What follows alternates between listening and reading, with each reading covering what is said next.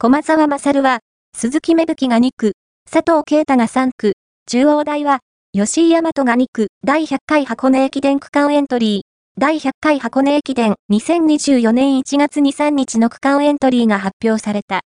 学生三大駅伝で史上初となる2年連続の三冠を狙う駒大は、エース区間の2区に、首相の鈴木芽吹を配置した一方、一部の主力を補欠に回し、他校の動向を見ながら、当日のメンバー変更をする予定だ。